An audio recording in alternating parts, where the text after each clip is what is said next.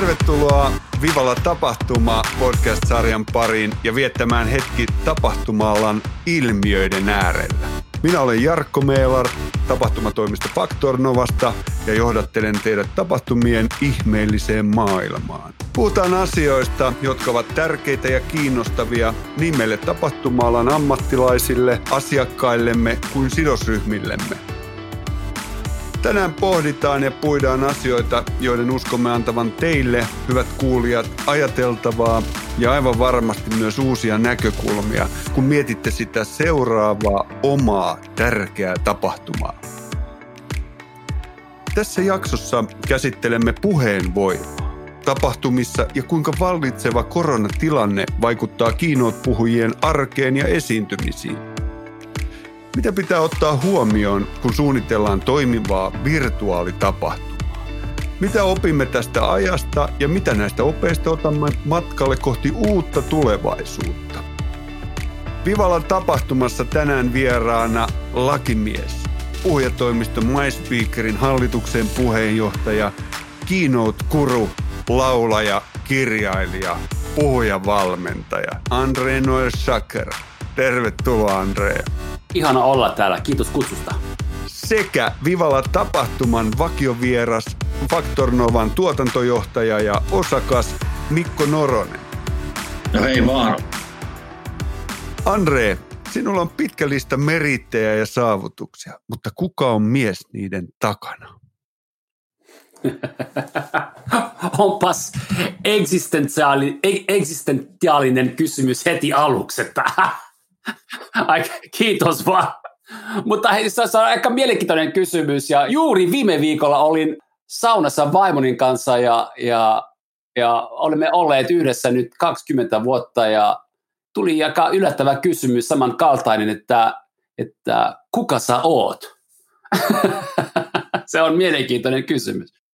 Kun mä, mä, mä koulutan äh, puhujia, mä, mä kehotan he, heitä keksiä vaikka parilla sanalla, että mikä on heidän, mikä on heidän puhujabrändi tai henkilöbrändi vain kahdella sanalla. Ja, ja, ja ainakin oma, oma vaimoni oli hyvin järkytynyt, kun mä keksin kaksi sanaa minu, itsestäni, joka, jotka ovat seuraavat.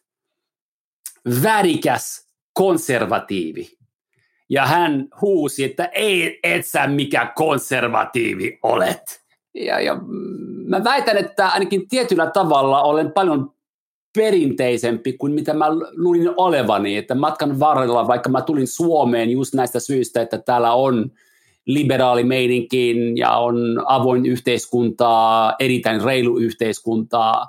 Mä, mä, mä myös olen, olen aika perinteinen, kun katsot taaksepäin kaikki, mitä mä oon tehnyt jopa Suomessa, että jotkut ovat kutsunut mut jopa Yleisradiolla äh, Suomen patriotiksi, että kun mulla on muutama kirja suomalaisuudesta, Finnish Miracle, ja sitten mä, mä, mä, mä lauloin toi Finlandia englanniksi, te, tehtiin iso, iso produktio, kun Suomi täytyy sataa, joten tämä jopa kotiuskonto ja, ja, ja, ja koti, kotiuskonto ja isänmaa ajattelu on, on, on ollut mulle vieras, mutta mä, mä huomaan, että iän myötä, että mä arvostan, arvostan suuresti tämä meidän, meidän perinteet ja, ja olen, olen, olen, vaikka mä olen hyvin avoin ja liberaali, olen myös samalla tämä ärsyttävä perinteinen puoli minussa, joka, joka tulee iän myötä esille.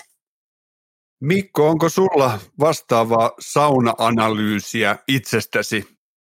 No saunassahan on varmasti monen suomalaisen miehen uravalintoja tehty ja, ja tuota, niin, myös omaa persoonaa hiottu siinä saunavastan selkää raapiessa, mutta, mutta tuota, niin, oma tarinani oikeastaan on, on se, että olen aina ollut tosi kiinnostunut ihmisistä ja ilmiöistä ja, ja ihmisten, ihmisten välistä kommunikaatiosta ja tarinoista. Että aikanaan jo lapsena – maailman keskuksessa, eli, eli Kuopion torilla seurailin hyvin mielellään sitä, kun, kun tota, torikauppiat kävi kauppaa ja musta oli jotenkin mielenkiintoista katsoa, katsoa sitä dialogia, mitä he kävi savolaisukkojen ja akkojen kanssa siinä perunaa myydessä ja, ja tota, sieltä oikeastaan jo lähti semmoinen kipinä siihen, että olisi kiva työskennellä joskus joskus tämmöisen niin vuorovaikutuksen ja, ja erilaisten kohtaamisten kautta vaikuttamisen parissa ja, ja tuota, tässä sitä ollaan. Nyt ollaan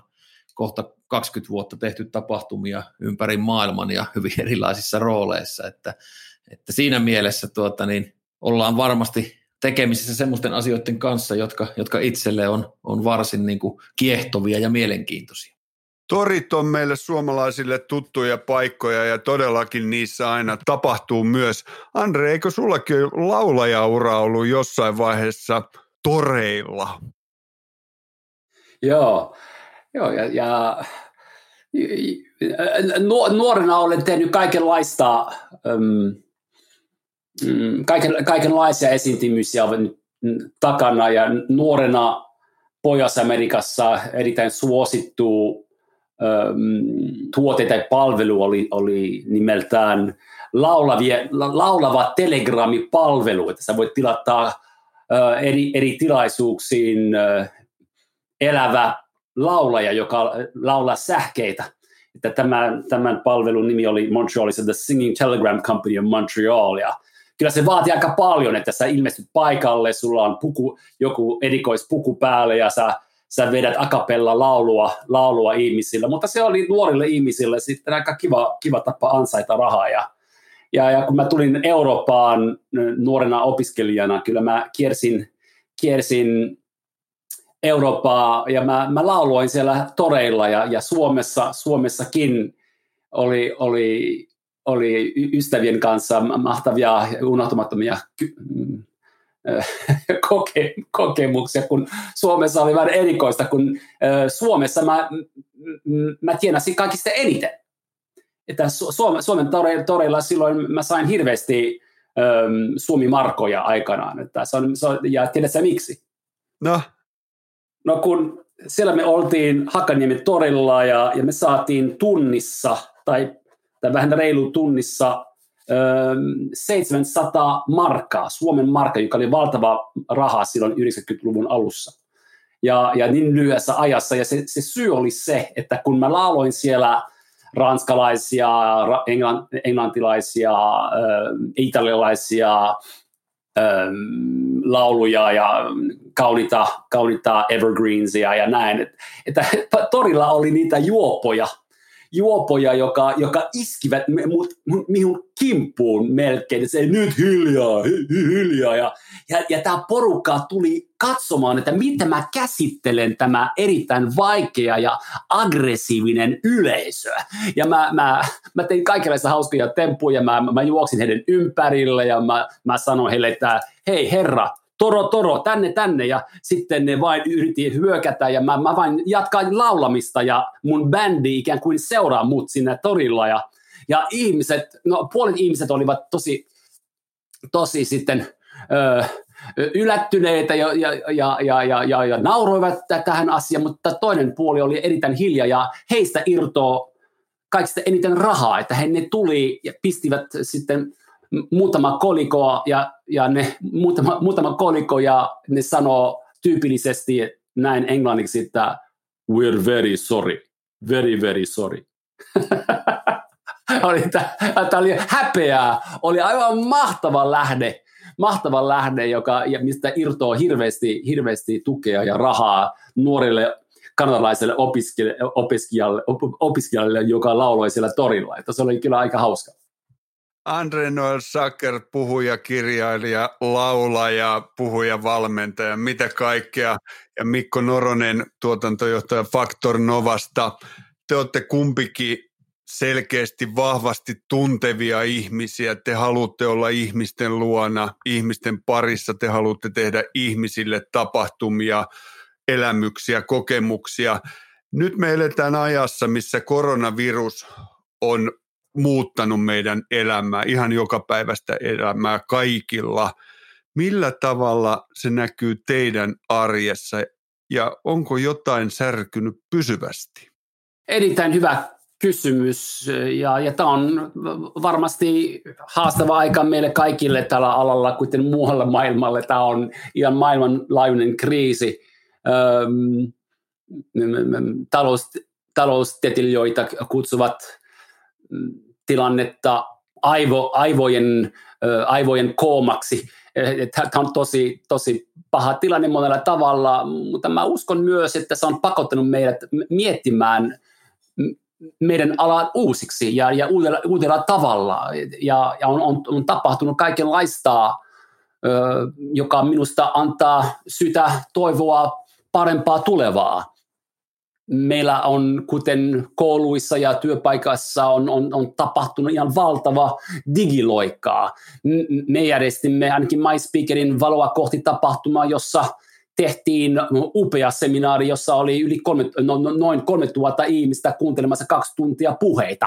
Ei, ei, ei tällaista olisi tapahtunut – ellei tämä kriisi olisi pakottanut meidät tekemään niitä asioita. Ja nyt on tulossa oikeastaan ja oikeasti siis aivan upeita tapahtumia, kansainvälisiä digitapahtumia, jossa kehitetään tämän live-tapahtuma fiilis digitaalisin keinoin vielä paremmaksi, koska jos ollaan rehellisiä, kun tehtiin niitä ennen, ei, ei tehnyt ihan täysillä, mutta nyt kun oikeasti meidän täytyy parantaa tätä asiakaskokemusta digitaalisin keinoin, kyllä tapahtuu innovaatioita, tapahtuu uusia tapoja tehdä asioita, joka olisi pitänyt tehdä ajat sitten, mutta nyt pakon edessä kehitetään uutta ja innovatiivista toimintaa. Minusta se antaa paljon, paljon toivoa jatkoon.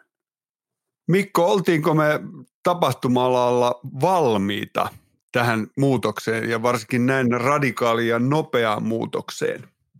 No ei kai tällaiseen muutokseen sinällään kukaan voi niin kuin varautua, muutenhan elämä olisi pelkästään pahimpaan varautumista ja, ja tuota, sekään ei ole niin kuin hyvä, hyvä tapa elää bisneksessä eikä muutenkaan mielestäni elämää.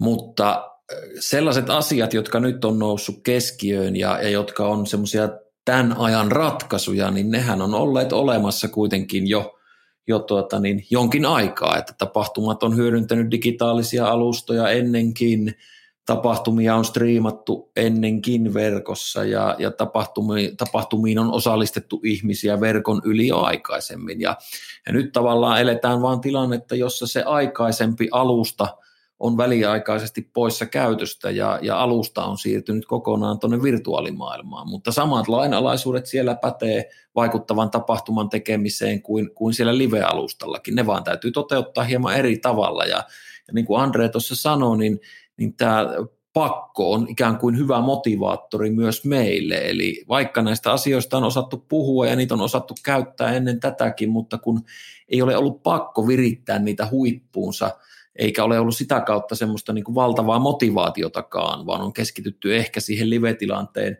tilanteen kehittämiseen enemmän, niin nyt tämä tilanne tekee sen, että, että me opitaan virittämään huippuunsa myös nämä, nämä tota, digitaaliset alustat, ja, ja sinällään tämä tietää tosi hyvää tulevaisuuteen, koska uskoisin, että me opitaan paljon tästä ajasta, ja pystytään yhdistämään tämän ajan parhaat puolet siihen aikaan, joka meillä oli ennen tätä. Ja siitä voi syntyä ihan kokonaan uusi, uusi tapa tehdä tapahtumia, paljon entistä parempia. Ja sen takia oikeastaan mä itse ajattelisin sen niin, että vaikka tämän viruksen myötä jotain on särkynyt, niin, niin tota, aina kun jotain särkyy, niin silloin on mahdollisuus myös jotain syntyä uudelleen. Ja, ja tota, mä uskon, että me ollaan semmoisten aikojen edessä. Puhutaan hetki tekniikasta. Nythän on tekniikka noussut uuteen arvoon ja niin kuin Mikko tuossa sanoi, alustat, millä tapahtumia tehdään. Mikko, mitä apukeinoja me voitaisiin tapahtumalla ammattilaisina antaa meidän asiakkaillemme näinä aikoina? No totta kai me voidaan olla tämän asian ja, ja tuota, niin digitaalisuuden edelläkävijöitä tapahtumaviitekehyksessä ja meidän tuleekin olla. Meidän pitää pystyä neuvomaan ja opettamaan, opastamaan meidän asiakkaita niistä mahdollisuuksista, joita virtuaaliset tapahtumat oikeasti tarjoaa. Että, että edelleenkin liian paljon on, on vallalla ajatus, että kun tehdään – webinaaria tai webcastia, jossa joku puhuu ja muut kuuntelee, niin tehdään virtuaalitapahtumaa. Ja virtuaalitapahtuma on kuitenkin todella paljon muutakin. Ja, ja nimenomaan eh, nykyteknologia, erilaiset työkalut ja muut tarjoaa semmoisen alustan, että kun niitä hyödynnetään oivaltavasti, niin me päästään melko lähelle sen live-tapahtuman vaikuttavuutta ja silloin se tapahtuma kantaa, kantaa tuota, niin myös virtuaalisesti ja verkon yli ihan eri tavalla kuin, kuin sitä monesti kuvitellaan.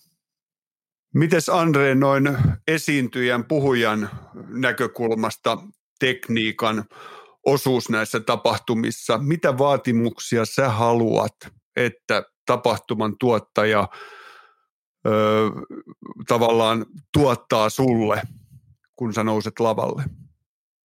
Tekniikka tuo mukanaan valtavia mahdollisuuksia kehittää sisältöä varhaisessa vaiheessa, jopa mm, ennen tapahtumaa, tapahtuman aikana ja, ja tapahtuman jälkeen. Ja se, se interaktiivisuuden taso voisi nostaa merkittävästi sillä, että me, me olemme jo läsnä asiakkaiden kanssa ennen tapahtumaa vaihtamassa ideoita, mistä puhutaan, mikä on nyt tulossa, saada sitten ideoita puolin ja toisin, että miten on paras tapa suoriutua, kun, kun tapahtuma on, kyllä, on sitten nyt päällä. Ja, ja, ja just sen, sen aikana kyllä kehittää sitä interaktiivisuutta vielä enemmän ja, ja, ja myös se, se koko, kokonainen koko tällainen kokemus paranee sitten digitaalisin keinoin. Ja, ja myös sen jälkeen, että mikä on se, se perintö,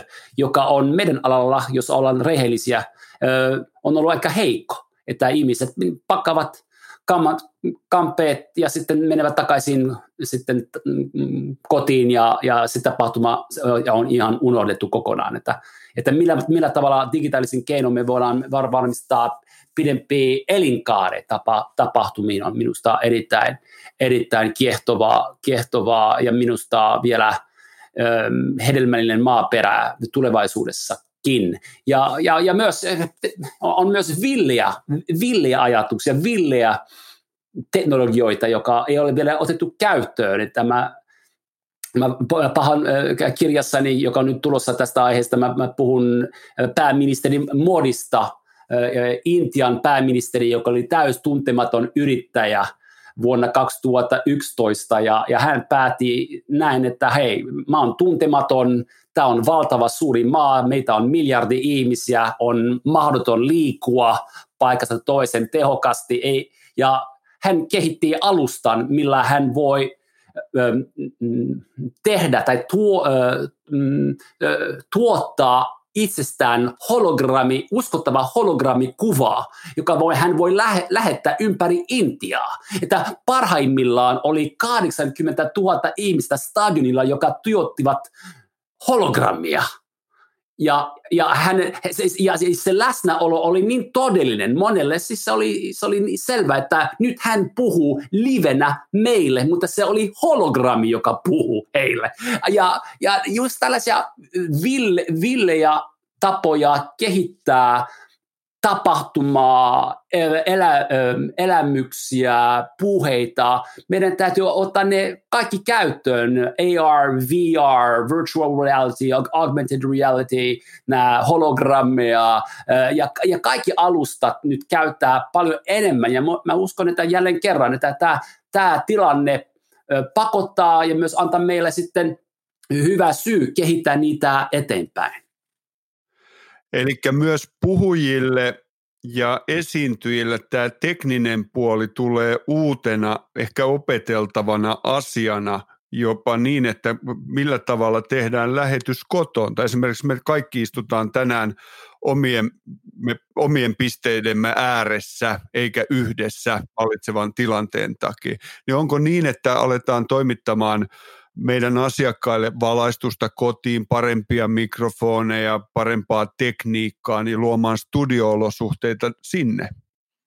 No näin on jo itse asiassa toimittu, että, että tota, ainakin me Factor Novalla ollaan muutamalle meidän asiakkaalle nimenomaan parantaaksemme tämmöisiä ö, etänä tehtäviä koulutuksia tai lyhyitä lyhyitä tuota, niin, virtuaalisia tapahtumaformaatteja, jotka nyt tilanteen ollessa päällä tehdään sieltä, sieltä tuota kotikoneelta tai kotityöpisteeltä, niin olemme toimittaneet sinne pienimuotoisia studio, studioelementtejä sekä teknisiä että, että sitten vähän fyysisiä taustoja ja muita elävöittämään sitä lähetysympäristöä. Ja, ja tuota, ainakin ensituntuma on se, että, että tuota, järkevästi toteuttaa, niin nämä tuo lisäarvoa siihen lähetykseen ja pitää paremmin sen kuulijan ja katsojan mielenkiintoa yllä sitä koulutettavaa aihetta kohtaan. Tekniikka on tietenkin yksi osa-alue, mutta sitten on ihan se varsinainen puheen rytmi. Mitä sanotaan? Sanotaan, että ei se mitä sanot, vaan kuinka sen sanot. Kuinka rytmittää puhetta ja kuinka käyttää äänen värejä, kun tehdään vaikuttavaa puhetta. Andre Noel Sacker, meidän vieraamme tänään, sä oot tutkinut näitä ominaisuuksia. Sulla on myös työn alla kirja Puhu tai kuole. Joo, että tämä on e- erittäin kiinnostavaa alue ja mikä on tosi jännää, että nyt viimeisessä viidessä vuodessa meillä on enemmän tutkimuslähteitä tästä puhumisesta ja miltä, miltä ihmiset näyttävät, kun ne puhuu kuin koskaan ennen. Ja mm, professori Kärkäinen Tampereen yliopistosta on, on, on jopa sanonut niin, että kaikki mikä on julkistettu ennen vuonna 2014 tästä aiheesta pitäisi nyt laittaa roskikseen, että koska nämä isommat maailman, maailman isommat yritykset ja, ja tech jättejä ovat sijoittaneet nyt miljardeja tutkimuksiin, että mikä on tekoälyn ääni ja tekoälyn puhuja, robottipuhuja tulevaisuudessa, joka puhuu kuten ihminen ja ymmärtää ihmisiä paremmin. Että se on erittäin kiinnostava alue ja on ollut ilo tutkia ja kirjoittaa kirja, joka on just soveltuu puhujille ja näillä tiedoilla.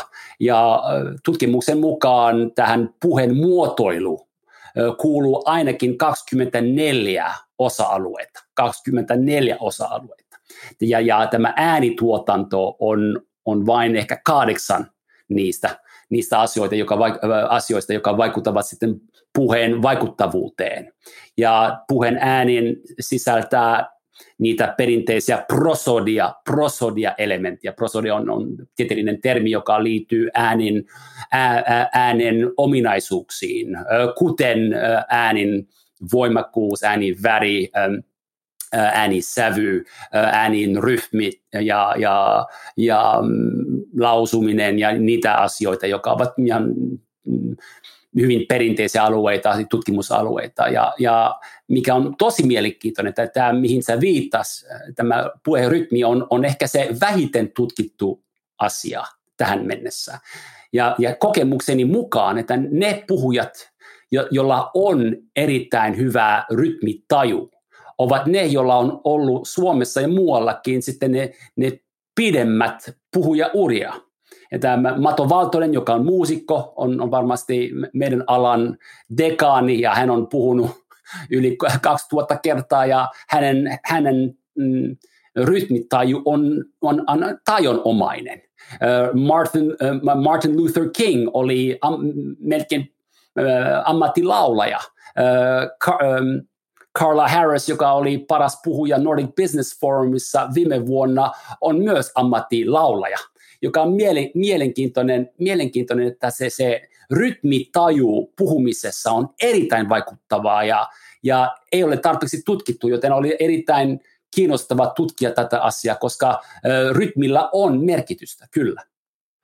Miten nyt sitten vaikuttaa se, että sä oot live-yleisön edessä lavalla, sä aistit sen tunnelman, sä katsot ihmisiä suoraan silmiin, siellä on se kuumuus, sä tunnet ne valot, sä tunnet sen jännityksen, kun sä nouset lavalle versus sitten, että sä oot tyhjällä lavalla, sulla on vaan kameroita ja se ei kuitenkaan ole ihan sama kuin TV-lähetys. Miten esimerkiksi su, sulla oli tuossa hetki sitten tämä teidän MySpeakerin iso, iso tapahtuma, niin miltä susta tuntui siellä lavalla? Joo, on, on erittäin hyvä kysymys ja tämä on minusta e, e, jopa eri media, että live-media on live-media ja live, live show on live show ja, ja televisio-ohjelma on televisio-ohjelma ja, ja tämä streaming-puhe on streaming-puhe. Ne ovat erilaisia ja, ja siihen nimenomaan pitää suhtautua eri, eri lailla. Ja, ja se on intimimpi kokemus. Vaikka siellä on tuhansia ihmisiä kuuntelemassa sama aikaa, sun täytyy ajatella, että sä puhut vain yhdelle ihmisille. Että et, et sä voi liikkua samalla tavalla lavalle kuin ehkä no, siinä, siinä live-tilanteessa. Sun täytyy ottaa, ottaa se yleisö haltuun en, enemmän yksilönä vaikka, vaikka sisältö on tietenkin kaikille tarkoitettu, mutta siis se, se tapa kommunikoida, se,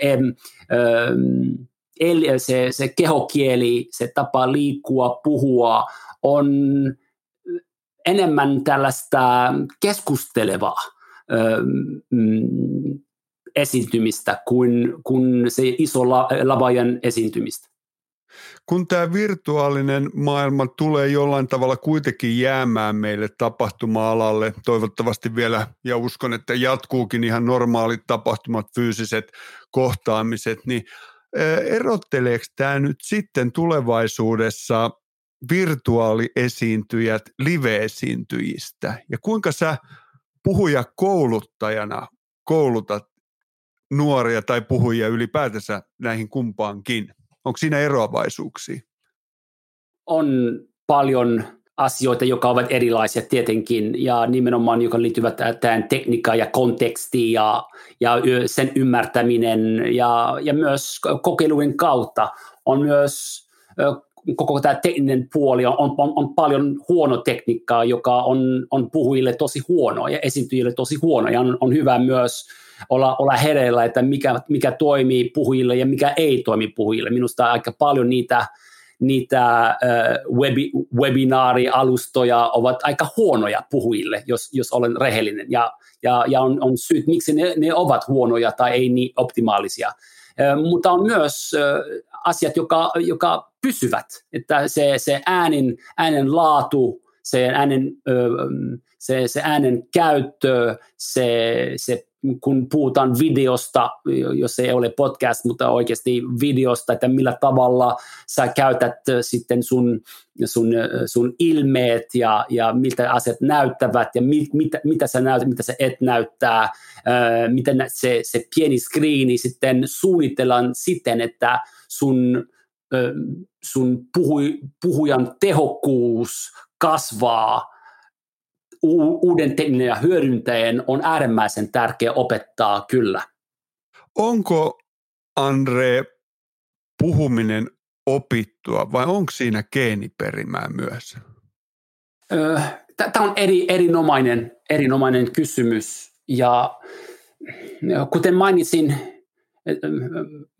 puheen muotoilu liittyy ei vain yksi asia, mutta jopa 24, jopa enemmän asioita, jotka liittyvät siihen, että kuinka tehokas puhuja olet tai kuinka tehokasti ihmiset puhuvat toisilleen ja kuinka paljon sitten se, se, ne, ne tunteet ja ne ajatukset menevät läpi, riippuvat niin monesta asioista. Ja onneksi näin, koska, koska vaikka sä et olisi hyvä kaikissa niissä asioissa. Vaikka sulla olisi vaikka mm, äänivoimakkuuden kanssa haasteita esimerkiksi. On tietyt puhujat, jotka ei ole niin hyvä, mutta tiedetään, että äänivoimakkuus on yksi elementti, joka, joka, joka vaikuttaa sitten, kuinka paljon ihmiset haluavat kuunnella mutta sä oot hyvä paljon muissa asioissa, että ne sun vahvuudet ovat äänisävyn kanssa ja tietty sisäsö, sisäsö, sisäsö, sisällöllisiä asioita ovat sulle sitten erittäin, erittäin vahvoja. On, on miten mä sanoisin, tämä on, on vähän niin kuin moniottelija, moniottelija laji, jossa jossa sun täytyy va- olla herellä, että missä mä oon hyvä, missä mä ehkä en ole niin hyvä ja miten mä vois hyödyntää nämä mun vahvuudet siten, että mun sanoma menee läpi puheen kautta paremmin kuin muut. Ja, ja, ja, ja, ja tämä on erittäin kiehtova, kiehtova ähm, muotoiluhaaste puhujille tulevaisuudessa. Aikoinaanhan oli mykkäelokuva ja sitten tuli ääniraidat ja mykkäelokuvien näyttelijät jäi työttömäksi. Toivottavasti tässä ei ole näin radikaalia jakoa tulossa. Mikko, miten sä näet virtuaaliesiintymisen noin niin kuin tuottajan kannalta? Mitä esiintyjän pitäisi siinä ottaa huomioon? No itse koen, että, että kaikista tärkeintä olisi synnyttää se vuoropuhelu puhujan ja yleisön välillä siitäkin huolimatta, että ollaan fyysisesti eri tilassa. Ja siihen täytyy niin kuin tuottajan ja myös esiintyjän olla valmis ja valmistautunut, eli alkaen ihan työvälineistä, teknisistä välineistä, millä se toteutetaan, ja sitten myös, että se katsojan ääni pääsee huomioon ja, ja tuota, saa kuuluvuutta siinä, siinä itse tapahtumassa. Et liian monta kertaa näkee tapahtumia, joissa yleisöllä on osallistumismahdollisuus, mutta kukaan ei reagoi siihen yleisön osallistumiseen millään tavalla, vaan puhuja pitää sen oman suunnitellun puheenvuoronsa alusta loppuun täysin niin kuin se oli etukäteen suunniteltukin. Ja, ja tämän, tämän niin kuin interaktion ja tämmöisen dialogin luominen yleisön ja puhujan välille, niin mä koen, että se, sen merkitys korostuu tässä virtuaalitapahtumamaailmassa ja, ja tuota, se täytyy olla niin kuin kaiken lähtökohta, lähtökohta kun tuota, niin aletaan tuottaa virtuaalitapahtumaa. Ja toki se vaatii esiintyjältä myös aika paljon, niin kuin ylipäänsä virtuaalitapahtuman tekeminen. Siinä ei voi tukeutua niin paljon presentaatiomateriaaliin, ei voi käyttää niin paljon muita tukielementtejä niin kuin live-tilanteessa, niin kuin Andre sanoi, että on yleensä iso lava, missä voi liikkua ja, ja kaikki kehon eleet ja, ja muut on niin kuin helpompi tehdä isommin kuin sitten taas tuommoisessa niin kuin virtuaalitilanteessa. Ja, ja sen takia esiintyjien, esiintyjien täytyy niin kuin hioa timanttia niistä, niistä sisällöistä, koska sisällöt on se, jotka ihmisiä kiinnostaa aina ja se korostuu entisestään näissä virtuaalitapahtumissa. Vivalla tapahtuma podcast-sarjan vieraana tänään Andre Noel Sacker, MySpeaker, puhujatoimiston hallituksen puheenjohtaja, keynote-kuru, laulaja, puhujavalmentaja sekä Factor Nova tapahtumatoimiston tuotantojohtaja Mikko Noronen on puhuttu virtuaalitapahtumista versus live-tapahtumat. Kun me nyt mietitään virtuaalitapahtumaa, jotka nyt on tässä ajassa nostaneet päätään, niin kuinka paljon enemmän me pitää niitä suunnitella ja valmistautua niihin? Mitä vinkkejä Andre antaisit? Aika, aika paljonkin ja, ja just tähän tekniikan valintaa ja ja jopa se, se tiimi, joka toteuttaa se, se, se webinaari, pitäisi vähän vaikka kokoontua ja, ja katsella ja, ja kenties tehdä pieni demo, demo asiasta, että miltä se oikeasti näyttää yleisön suuntaan. Miltä se näyttää ja, ja oikeasti ja, ja miten me voidaan parantaa sitä asiakaskokemus tapahtumasta. Mä, mä, mä tekisin jopa demoja, ihan, ihan kunnon, kunnon genraaleja – teknisiä ja sisällöllisiä demoja enemmän, jotta me voidaan parantaa siis asiakkakokemusta. Mikko, onko näissä virtuaalitapahtumissa, mehän puhutaan studioista, joita vuokrataan, niitä on eri kokoisia, eri tarkoituksiin, niin miten hintapuolen kanssa, nouseeko hurjaksi hinnat, jos me sama studio vuokrataan vai onko näitä treenejä mahdollisuus pitää jossain muualla? No, tämä riippuu ihan täysin siitä, että minkälaista tapahtumaa me ollaan tekemässä, minkälainen se sisältö on ja kuinka erilaisia ohjelmaelementtejä, tämmöisiä tuota spontaaneja juttuja siellä, siellä matkan varrella on. Että tietysti niin kuin live-tapahtumissa, niin, niin virtuaalitapahtumissakin mitä samankaltaisemmalla setupilla voidaan vetää harjoitukset ja, ja varsinainen show, niin silloin aina saadaan niitä riskejä minimoitua.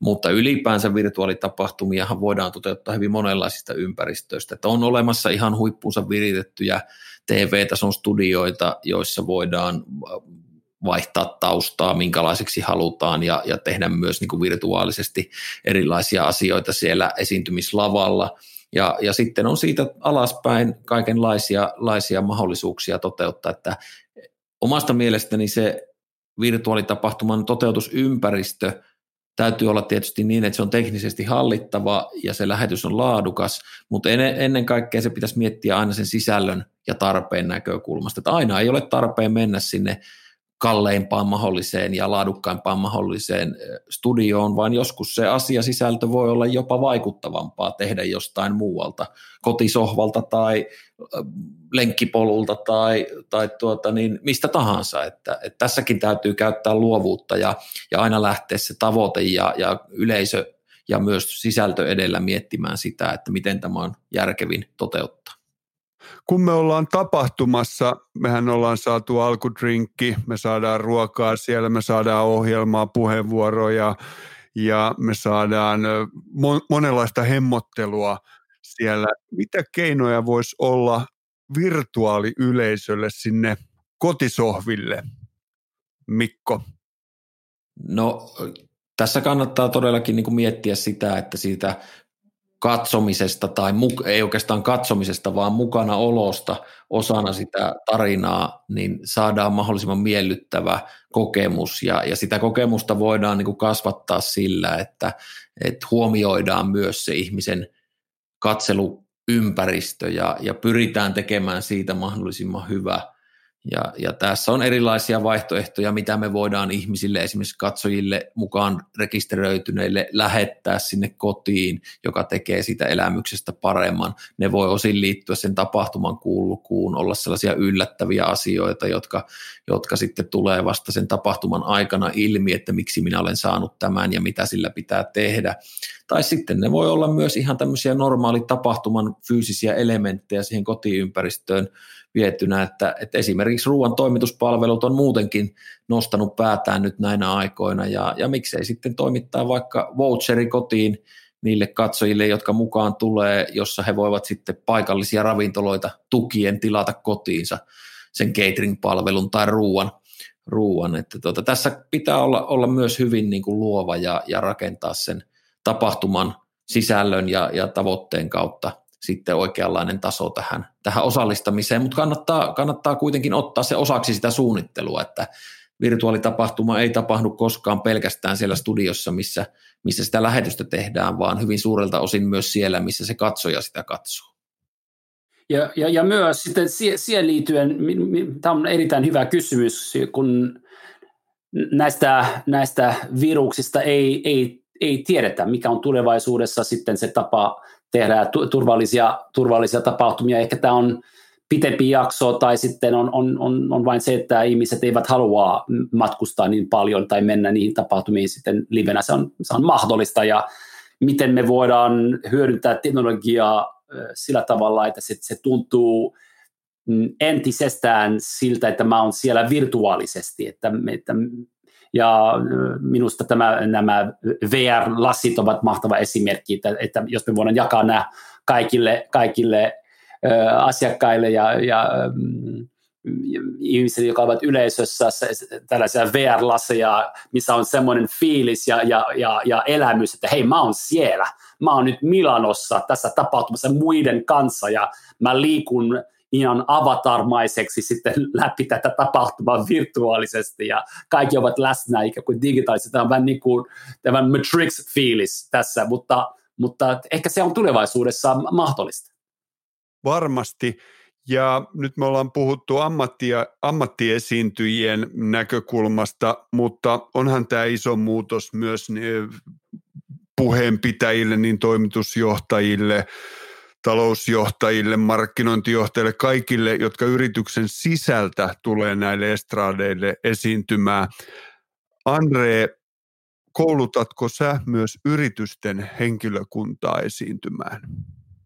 Paljon pidetään retorikas kouluja yrityksen, yrityksessä ja minusta se on nyt aika hyvin ymmärretty Suomessa, että, että meidän paras mm, voimavaraa ja, ja, ja, ja mm, suurin arvo yrityksessä on yleensä nämä asiantuntijoita ja, ja, ja johtajia, jotka pitäisi nimenomaan saada mm, puhumaan vaiku, vaikuttavammaksi ö, mm, yleisölle. Suomessa, mutta ehkä, ehkä vielä tärke, tärkeämmäksi, että miten, miten kun nämä ihmiset puhuvat tilaisuuksissa ulkomaille tai ulkomaalaisille yrityksille, yleisölle ja, ja kollegoille, he ovat vaikuttavia, tehokkaita puhujia.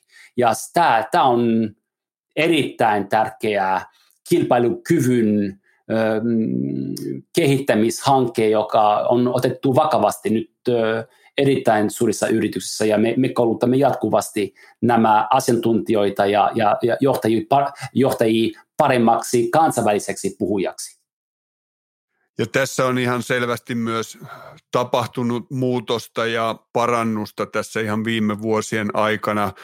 Kiitos teille kouluttajat, jotka uusia puhujia koulutatte, mutta onhan se myös niin, että puhumaan oppii puhumalla. Varmasti siinäkin on se 10 000 tuntia taustalla, että kun treenaa, treenaa, treenaa ja jaksaa sisukkaasti puskea, niin sä opit jotain.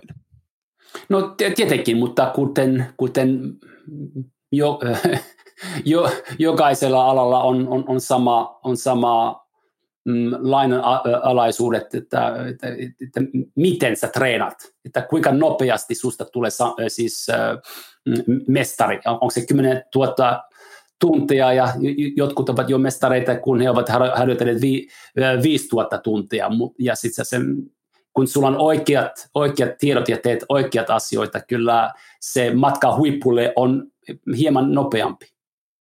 Ja oikeat asiat ja opetukset matkalla huippupuhujaksi, ne antaa Andre Noel Sacker, MySpeakerin hallituksen puheenjohtaja ja ammattipuhuja. Andre, sä laulatat ihmisiä usein tilaisuuksissa. Laulatatko vielä virtuaalisestikin? Joo, no, näin, näin teimme silloin valoa kohti, valoa kohti tapahtumassa, että laulettiin kaikki, ja joka oli myös erittäin kiva, kiva tapa tehdä se, se vanha, vanha asia ikään uusiksi, että mä, mä pyysin kaikilta ottamaan kännykkä käteen ja laittaa video selfie päälle ja, ja hei, let's go, kaikki laula yhdessä ja sitten laitakaa someen nämä nämä, nämä klipit. Ja se oli aika hauskaa nähdä somessa niitä, niitä klippejä niistä, niistä laulavista, laulavista, laulavista ihmisistä, jotka olivat ihan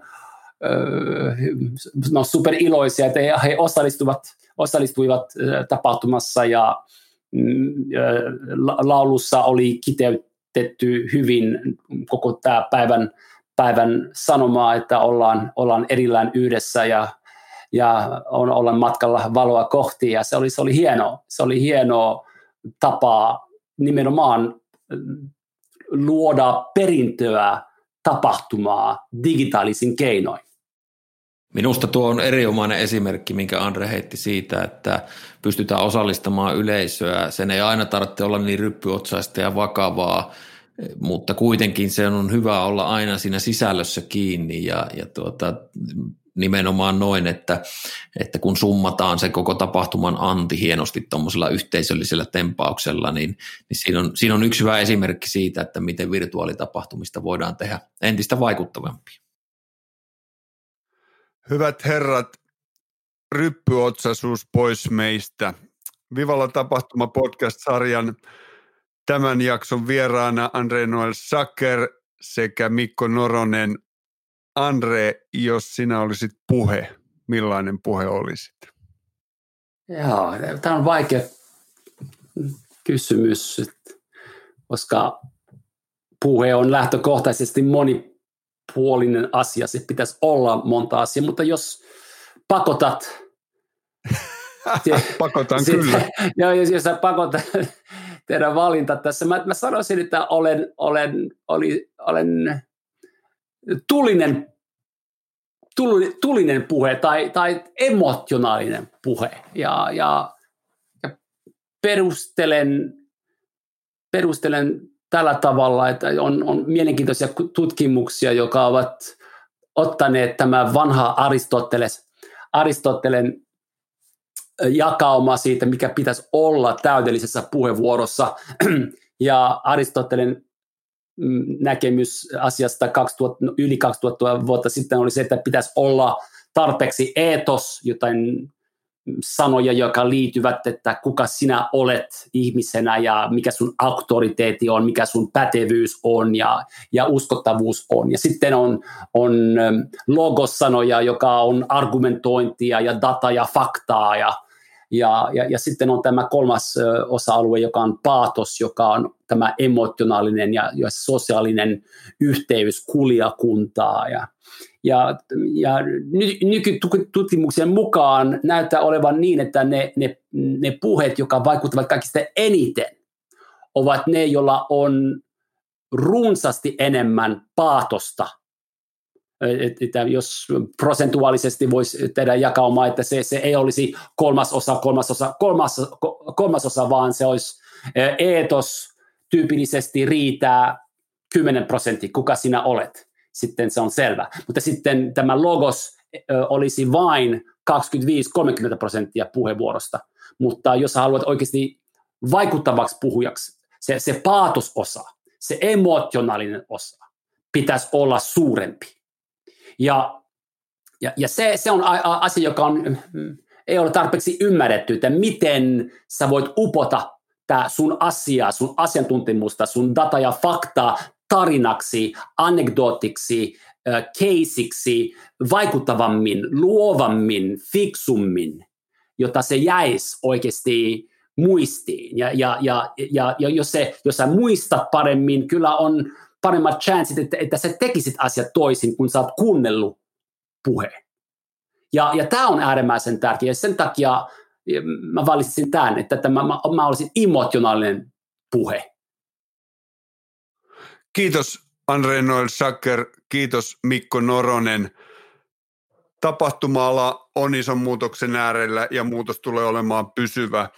Digitaalisuus, virtuaalikohtaamiset tulevat jäämään tärkeäksi osaksi tapahtumakenttää, mutta nyt luovat rohkeat ja uniikit ratkaisut menestävät.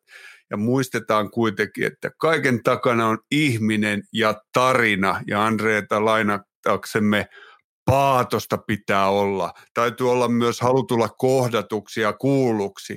Tapahtumat eivät ole hävinneet minnekään. Vivalla tapahtumaa! Vivalla tapahtumaa! Kiitos! Kiitos teille!